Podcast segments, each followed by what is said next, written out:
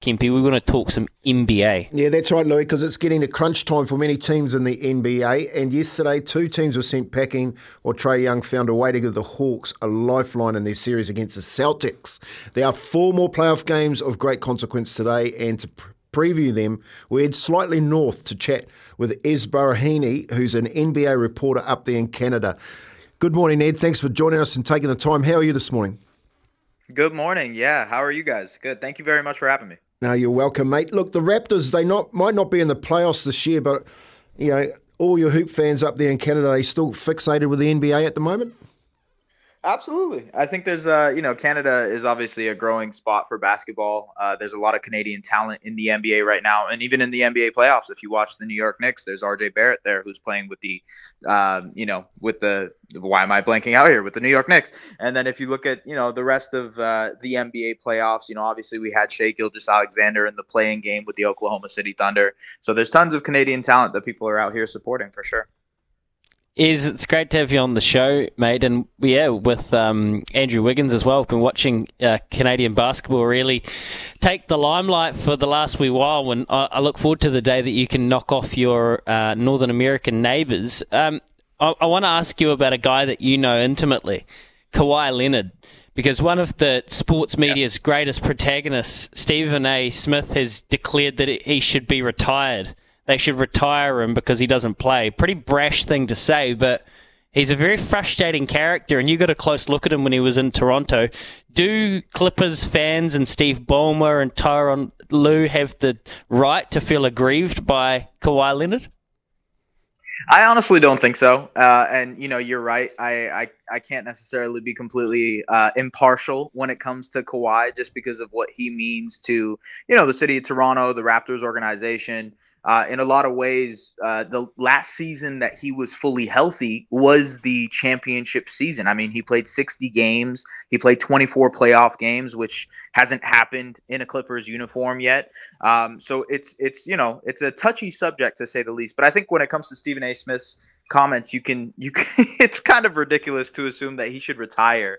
I think, when you look at load management, Kawhi has become the face of load management, right? He has become the spokesperson in a lot of ways. But I think the rules of load management really only should apply to a man like Leonard, who clearly isn't himself anymore, who clearly can't get to that ability of playing a full NBA season anymore. And I think it really only applies to him. I think he can be able to still be a productive player, even in the games that he played in these playoffs and in this regular season. He was phenomenal.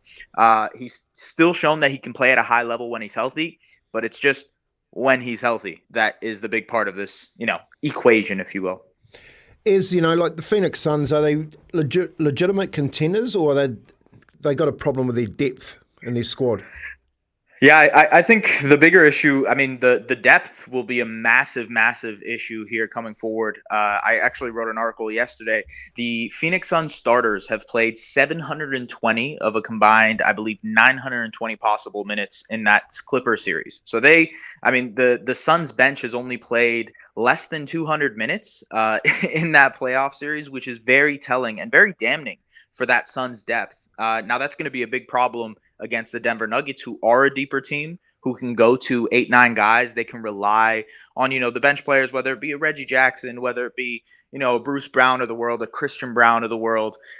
They can rely on some depth where the Suns can't. And if, a lot of people know this out here in, in Canada and North America, but Denver, the altitude is going to be really, really tough on some of those Sun stars. So if they're playing 40 plus minutes every single game, it's going to start to get exhausting, especially against a good team like Denver. Well, let's stay in the West before we tack back your side, because I'm absolutely loving the offensive slugfest, which is the Sacramento Kings Golden State Warriors series. This is just This is a version of basketball that's it's frankly intoxicating. De'Aaron Fox, he's got this injured finger. Unlike Kawhi, he's going to play through the pain. But is his injury enough to put a bit of a kibosh on what the Kings can do, or the Warriors' road record just that bad that the Kings with the home advantage, they should get up? I think the Kings have found different ways to be successful, even outside of Fox. I think, you know, they've found contributions from guys like Keegan Murray in Game 4, who stepped up. He's a rookie. They've been able to go to a guy like Malik Monk, who's been awesome off of the bench for them this year and in the playoffs especially. So I think there's different sources that they can go to sort of alleviate the pressure from Fox, if you will. But I will say a finger injury is very different from tearing your meniscus from experience. I'm speaking from experience here. So like, you know, fracturing a finger, while it might affect your shooting ability a little bit, it doesn't affect your ability to be quick. It doesn't affect your ability to be mobile. And one of the key, you know, skills that De'Aaron Fox has is his ability to burst out into the lane, to be able to get downhill, use his quickness. So I think he'll still be effective, but maybe that outside shot won't be as effective as it's been so far this series. I will agree with you, though. That has been that's how every playoff series should play out. The way the offense works, the way it's flowing, the way these teams kind of understand each other and are just, you know, like you said, they're going for a slugfest. That's the way NBA playoff basketball should be played. Yeah, it's pretty special, and I hope that we see more of it these playoffs. Back east today, 11 a.m. New Zealand time, we have the Knicks trying to close out over the Cavs, as you mentioned earlier. I mean, look, going down 3-1, we know the stats, we know how hard it is to come back. Are the Cavs any chance to at least steal one game and then go back on the road, pinch another and make a series out of it, or do you think their spirit has been broken? I honestly think the Knicks have just outmatched them physically. You know, the Julius Randle, Mitchell Robinson, even Josh Hart, just the physicality that they've thrown out at the Cavaliers, it's just something they haven't been able to handle. Evan Mobley, you know, he's a sophomore. He hasn't necessarily dealt with this type of physicality yet in his NBA career, and it's very clearly showing. The same thing applies to Jared Allen. Like, those two guys, they're very big, they're very tall, but in terms of the physical side of the game, they're not as physical as these New York Knicks, and I think they've tired out the Cavaliers. So I don't know if they have enough left in the tank to be able to push it to 6 games, but if, you know, from all the 3-1 deficits that could potentially happen tonight, the eliminations that could potentially happen, I think the Cavaliers have the best chance of extending their series. Yeah, and Trae Young too, he's been on fire. He's taken his game to another level. Can he get the Hawks to Game 7 against the Celtics? I think he can. I mean, look, ever since Trae Young has got back home, they returned to Atlanta in Game 3. He has just been absolutely unstoppable. I mean, right now, I'm just looking at his stats right now. He's averaging 29 points on 42, 33, 82 shooting splits. He's dishing out 10 assists a game. I mean, he's just been absolutely electric offensively, and they've done a great job of getting him involved, getting him in places that you know, suits him, whether it be going downhill or pulling up. I think they just created a lot of opportunities for him to be at his best. And I do think there's a chance that they could force a Game 7. There's only been 3 teams in NBA history that have been down 3-1. Actually, no, sorry, that's 3-0. But either way, I do think they have a pretty good chance to be able to push this thing to 7, especially with the way Trae's playing.